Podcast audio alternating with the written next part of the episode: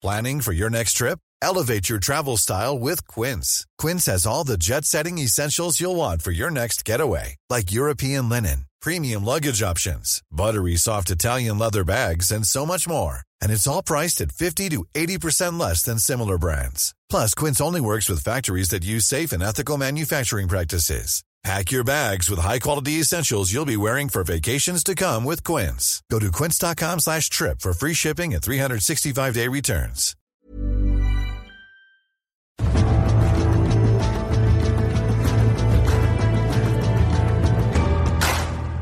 Der Coronavirus hat auch den Tenniszirkus fest in der Hand. WTA und ATP Tour pausieren mal bis mindestens zum 7. Juni. Niemand weiß so ganz genau zu diesem Zeitpunkt, wie es dann weitergeht und ob überhaupt.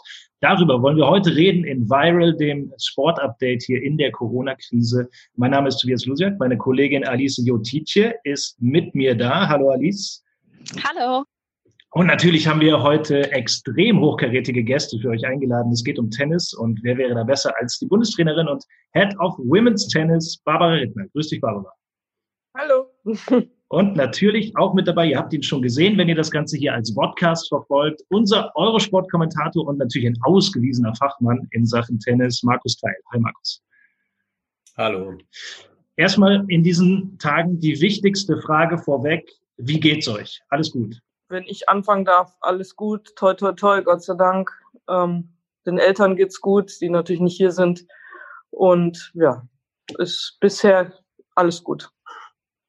Wunderbar. Ja, bei uns ist es ähnlich, auch die Sorge um die Eltern natürlich, die sind beide weit über 80 und auch gesundheitlich zum Teil angeschlagen. Und meine große Tochter, die studiert eigentlich in Österreich, in Tirol. Das war dann schon auch ein Thema. Das Semester wurde sehr früh abgebrochen. Und sie kam Gott sei Dank auch gut nach Hause und ist hier erst auch mal in Quarantäne. Die geht jetzt noch paar Tage, die Quarantäne, aber es geht ihr gut. Also danke der Nachfrage. Ich hoffe, euch geht's auch gut. Natürlich. Wir sind ja hier seit, seit Tagen schon im Homeoffice bei Eurosport, machen diese Podcasts von hier aus. Also erstmal super, dass es geklappt hat. Und ich denke, damit gehen wir jetzt einfach rein in den Tennis Talk. Genau. Es ist ja so, dass jetzt feststeht, dass WTA und ATP pausieren schon mal sicher bis zum 7. Juni. Wen betrifft denn diese Pause, Markus, am härtesten? Die Spieler, die Fans oder vielleicht auch die Veranstalter? Du hast eigentlich alle genannt. Also die Fans, sage ich mal, die haben noch andere Themen, mit denen sie zu kämpfen haben. Ich glaube, die können es noch am ehesten vergreifen, auch wenn Ablenkung gut täte. Aber natürlich Spieler, Veranstalter, das ist ein Wahnsinn für alle Beteiligten. Besonders die Unsicherheit, wann geht's überhaupt weiter, welche Turniere finden statt. Wir werden nachher sicher von Barbara noch hören mit Berlin, wie es da aussieht bei dem neuen Rasenturnier. Die Entscheidung ist ja noch nicht gefallen ob das stattfindet, Wimbledon, dann Olympia, kommt das überhaupt? Also es betrifft die Spieler und die Veranstalter, finde ich jetzt am stärksten. Und dann dürfen wir die Sponsoren auch nicht vergessen, die da auch irgendwie mit dem Boot sind und auch gewisse Sicherheiten brauchen. Du sprichst an die Sicherheiten. Barbara, nicht jetzt jeder ist ein Djokovic, ein Federer mit sehr viel Geld oder ja sehr viel finanziellen Mitteln auch schon. Wie geht es denn für die Nachwuchstalente, die und auch vielleicht für die Spieler weit abseits von den Top 100, die, sage ich mal, viele Verlustausfälle ja auch haben durch diese ganzen Turnierausfälle? Ja, richtig. Die meisten sehen ja nur die Profis, die Top 100, Top 150 stehen, die natürlich auch ein Polster geschaffen haben und als selbstständige kleine Ich-AGs auch mal äh, zwei, drei Monate pausieren können. Aber gerade Nachwuchsspielerinnen, ähm, die müssen natürlich schauen, gut, die, es gibt zweigeteilt, die einen gehen noch zur Schule und sind noch nicht so weit, dass sie damit ihr Geld verdienen, äh, haben jetzt auch schulfrei. Die, denen haben wir jetzt als Deutscher Tennisbund zum Beispiel ein Programm an die Hand gegeben, wie sie sich fit halten oder noch sogar vielleicht fitter machen können. Also die haben wirklich ein Laufprogramm und äh, Programme, die man mit eigenem Körpergewicht zu Hause durchführen kann, Programme, die sie auch kennen von den Lehrgängen und da hat jeder individuell wirklich seinen eigenen Plan nach Hause bekommen, jede Spielerin. Und dann gibt es natürlich die Nachwuchsspielerinnen, die auch darauf angewiesen sind, schon Geld zu verdienen, die vielleicht jenseits der 200 stehen, an die viele gar nicht denken. Da heißt immer, ja, die Tennisspieler sind ja safe.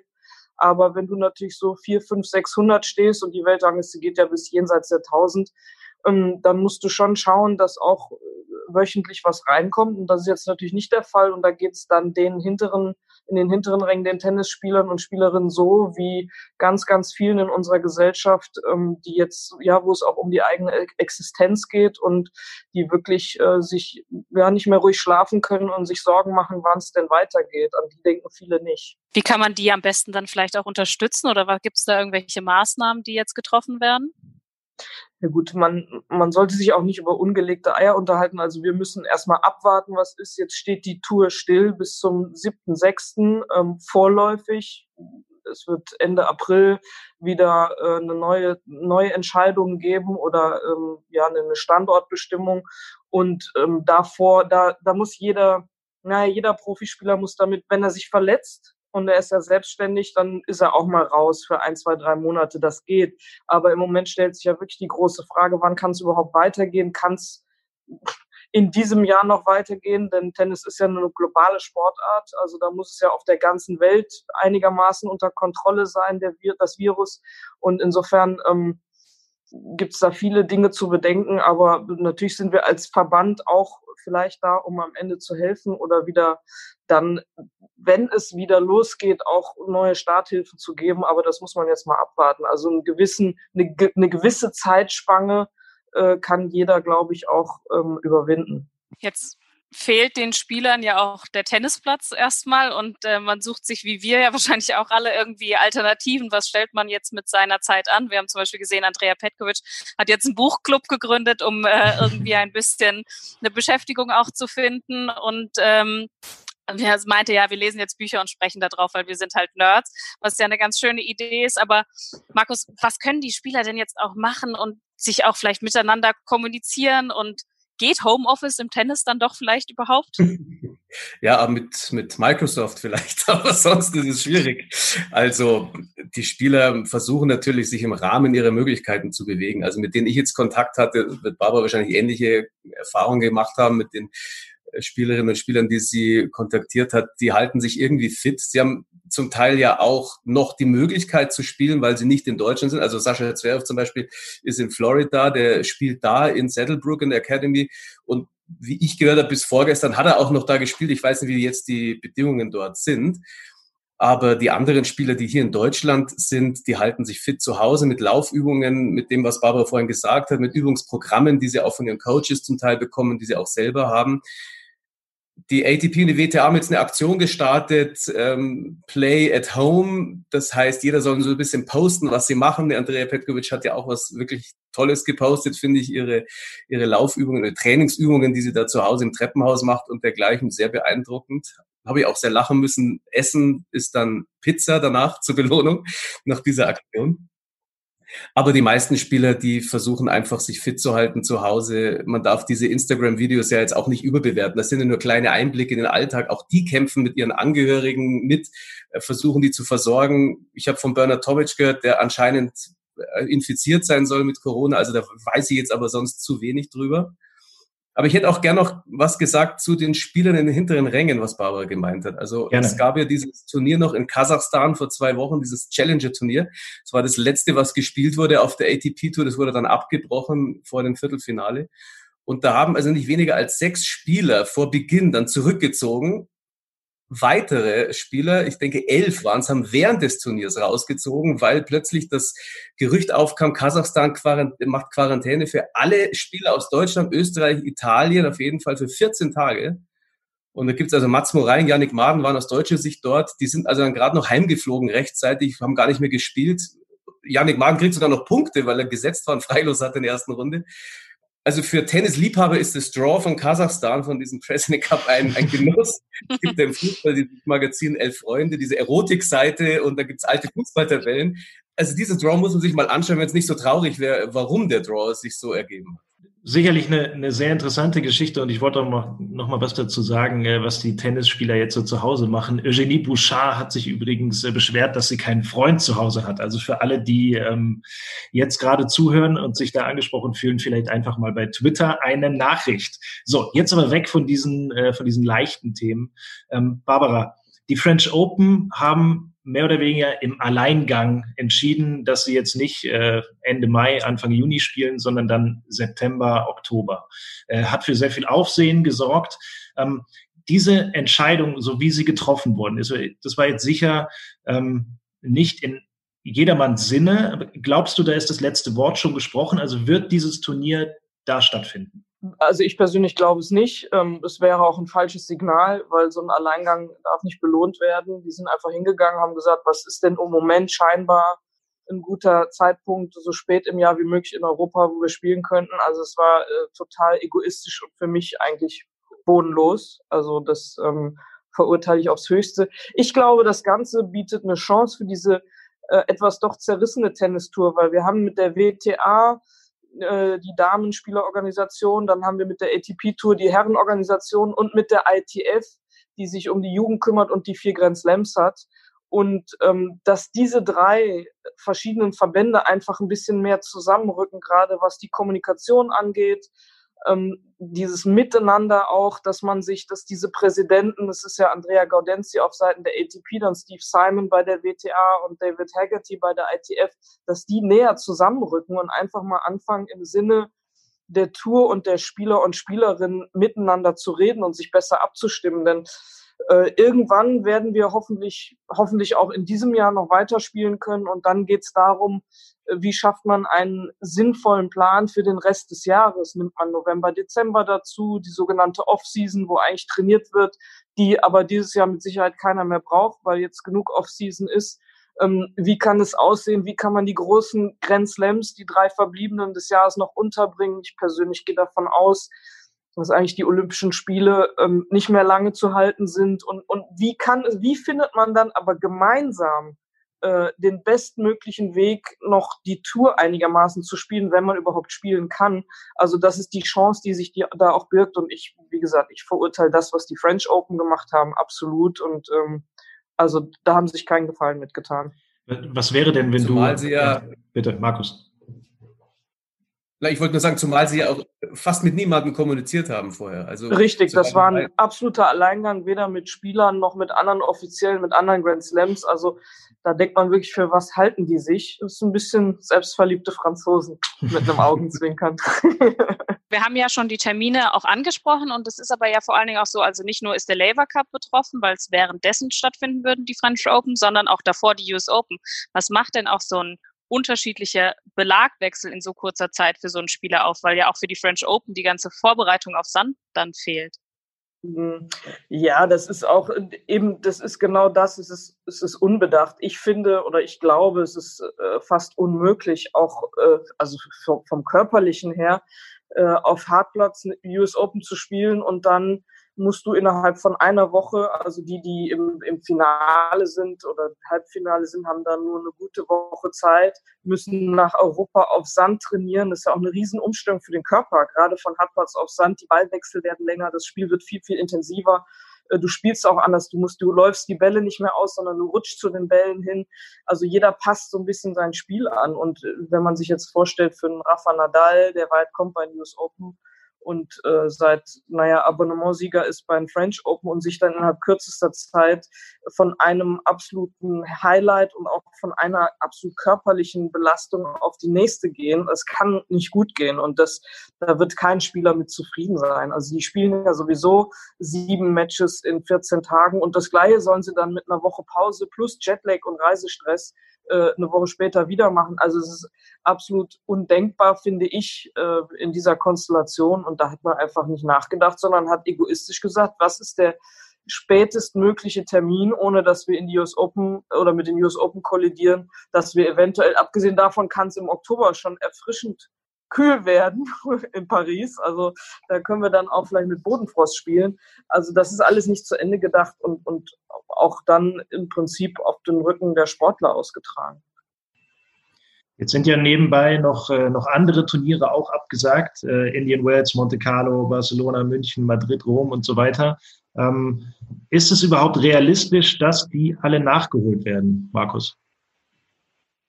Nein. Wie soll das gehen? Also man hat ja hier in München, sage ich mal, schon das Problem immer, dass es sehr kalt ist, wenn das Turnier stattfindet. Wir haben schon Schnee gehabt.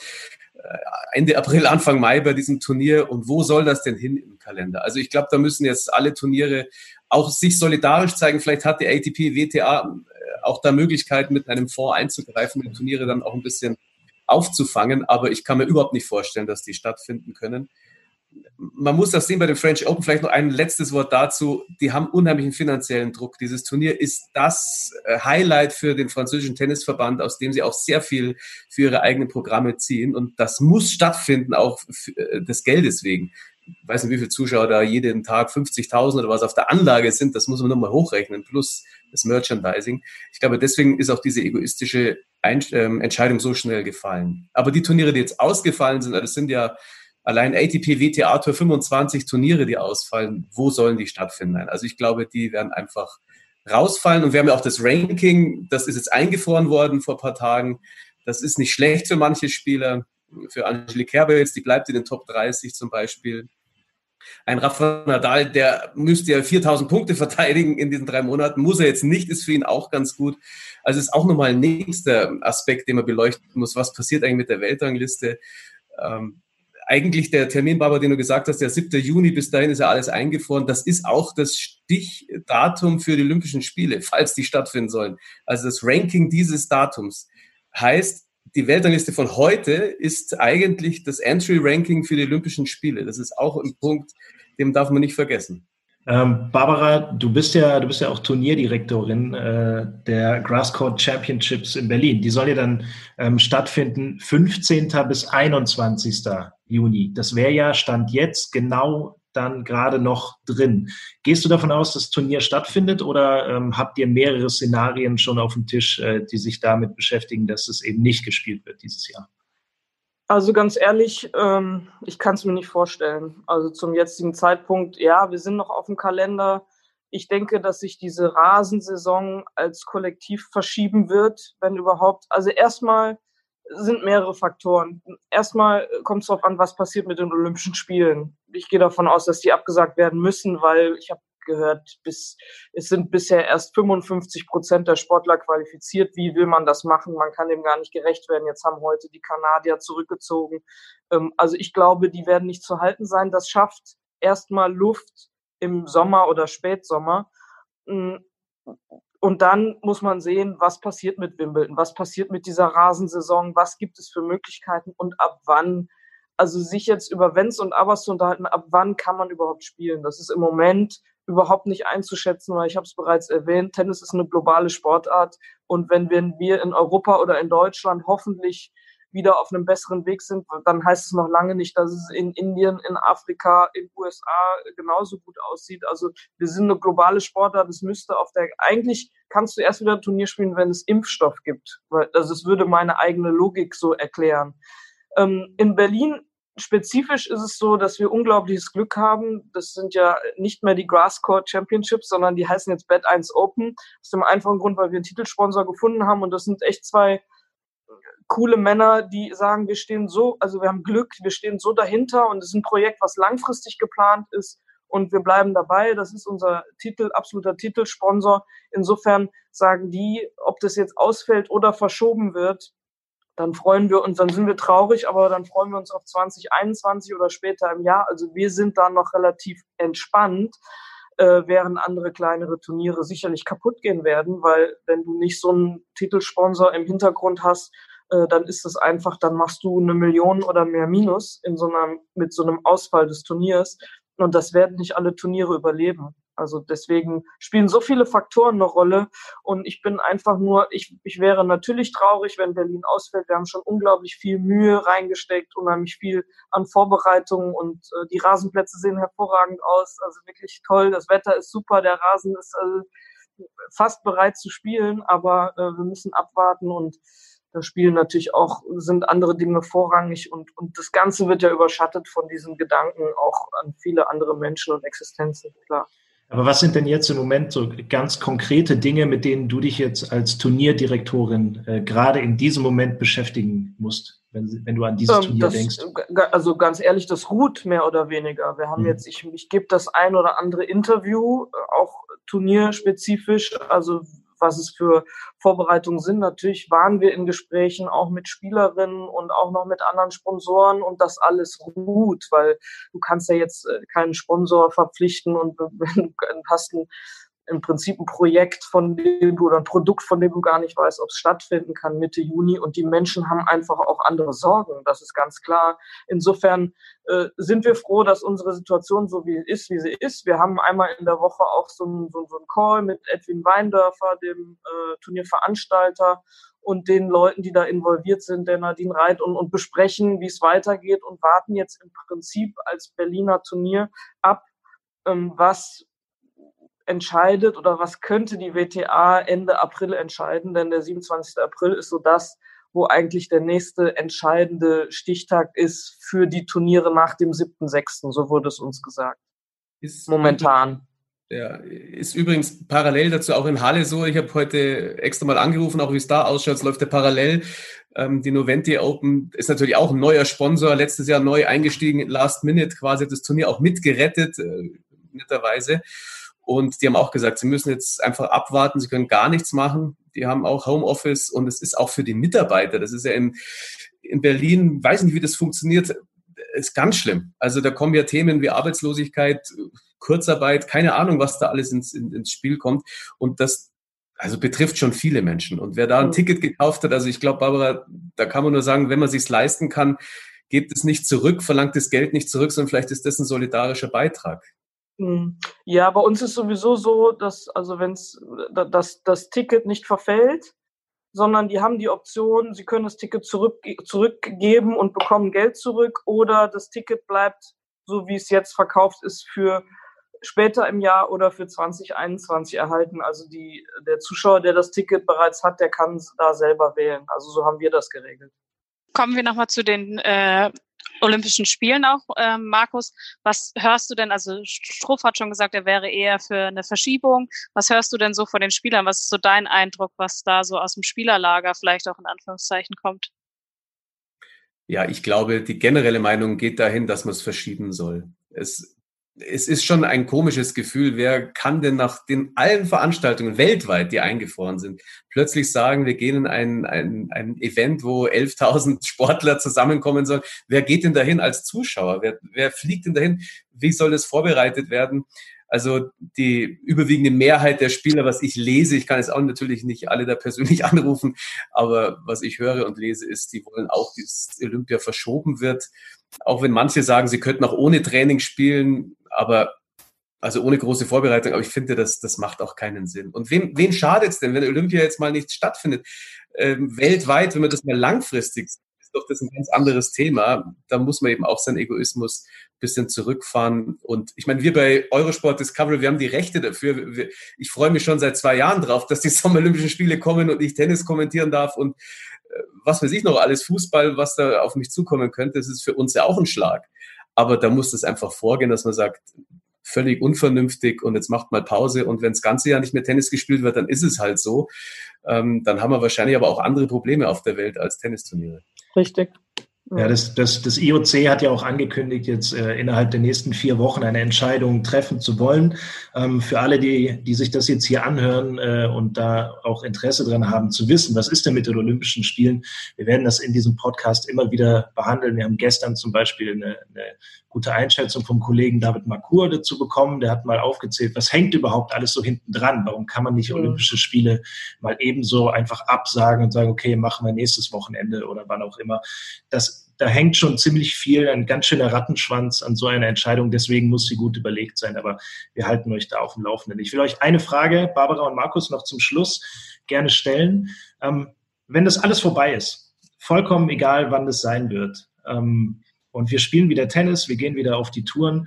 Ähm, ist es dann noch der gleiche Tennissport oder wie wird er sich dann verändert haben? Was wünscht ihr euch vielleicht auch, was aus dieser Krise äh, dann auch Positives äh, erwachsen kann? Markus, du oder ich? Ich kann ähm, gerne anfangen, aber ich glaube, dass du vorhin schon was Gutes gesagt hast dazu, ja auch mit der Solidarität und der. Genau, der dass, dass aus dieser so Solidarität heraus, äh, dass, dass der, im Tennissport auch alle entscheidungstreffenden Menschen mehr zusammenrücken, dass besser kommuniziert wird, dass vielleicht der gesamte Turnierkalender auch einfach nochmal überdacht wird. Also da sind auch viele Ecken drin, wo man vielleicht Dinge nachjustieren kann. Und wenn er jetzt einmal so durcheinander geworfen wird, vielleicht kann man das auch mal ein bisschen neu strukturieren, ähm, dass es besser passt. Und insgesamt einfach, ja, dass wir als Gesellschaft, dass es mehr ein Miteinander gibt. Das ist ja in der Tennis, das sollte in der Tenniswelt so sein und auch äh, natürlich generell, dass alle genau mehr Solidarität zeigen und das könnte wirklich äh, was Positives sein. Was negativ sein könnte, ist, ich glaube, je länger diese Pause anhält, umso mehr Turniere, vor allem kleinere Turniere werden kaputt gehen, die Turnierlandschaft wird schrumpfen, ähm, auch viele Sponsoren werden aussteigen, weil die sich auf andere Art und Weise, die Firmen auch erholen müssen. Also das bleibt abzuwarten und das ist sehr abhängig davon, ja, wie lange das Ganze, wie lange dieses Virus uns noch außer Gefecht setzt und auch die Weltwirtschaft schwächt, weil also da wird Tennis dann zu einem ganz, ganz kleinen Thema und Problem werden.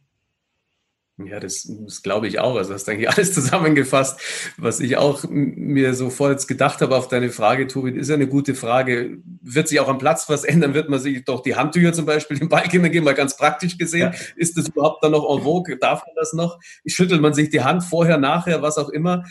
Ähm, darf ich den Ball anfassen? Also habe ich mir auch überlegt, was mache ich denn mit dem Ball, wenn der Gegner zum Beispiel jetzt äh, Corona verdächtig wäre, darf ich den anfassen vom Aufschlag? Muss ich einen anderen Ball nehmen, nur mit meinen Bällen aufschlagen? Also natürlich eine alberne Überlegung jetzt, aber im kleinen Fitzeln. Aber was die Barbara gesagt, kann ich unterschreiben. Da gibt es jetzt keine neuen Punkte, die ich noch hinzufügen kann. Also das ist alles top unterschrieben von mir im Teil. M-Teil. Ähm, schönes, äh, schönes Schlusswort dann äh, von euch beiden. Möchte mich sehr herzlich dafür bedanken, dass ihr heute hier mit dabei wart in unserem Podcast Viral Sport Update in der Corona-Krise. Wir halten euch immer auf dem Laufenden. Wir sind hier für euch äh, am Ball, groß oder klein und äh, melden uns hier täglich mit unserem Podcast. Ihr könnt den ganz einfach abonnieren, überall da, wo es Podcasts gibt, bei Spotify oder Apple oder Deezer oder wie die Anbieter auch alle heißen. Wir sind überall zu finden. Ähm, ansonsten verweise ich euch auf die Kollegen von eurosport.de. Da gibt es auch äh, News, die jetzt Corona-unabhängig sind, falls ihr euch mal anders informieren wollt. Ähm, es gibt äh, tiefe Betrachtungen in Fußballtaktik oder äh, ja, beim Skispringen. Es gibt diverse Radvideos. Wir haben da alles für euch da. Ihr könnt euch da auch da die Zeit vertreiben, wenn euch im Homeoffice langweilig wird. Ansonsten, wenn ihr mit uns Kontakt aufnehmen wollt, Eurosport äh, ist bei Twitter, da Hashtag Eurosport Podcast benutzen oder Instagram eurosport.de. Das war die ganze Promo-Kanone jetzt zum Schluss. Und äh, ich möchte mich nochmal bei euch bedanken, dass ihr dabei wart. Danke Barbara, danke Markus, danke Alice. Ich komme auf danke euch alle euch. drei zurück in der Zukunft. Äh, wünsche euch, dass ihr alle gesund durch die nächsten Tage, Wochen, Monate kommt und dass wir uns irgendwann gesund und munter wiedersehen. Danke. Sehr gerne. Ciao. Ciao, macht's gut.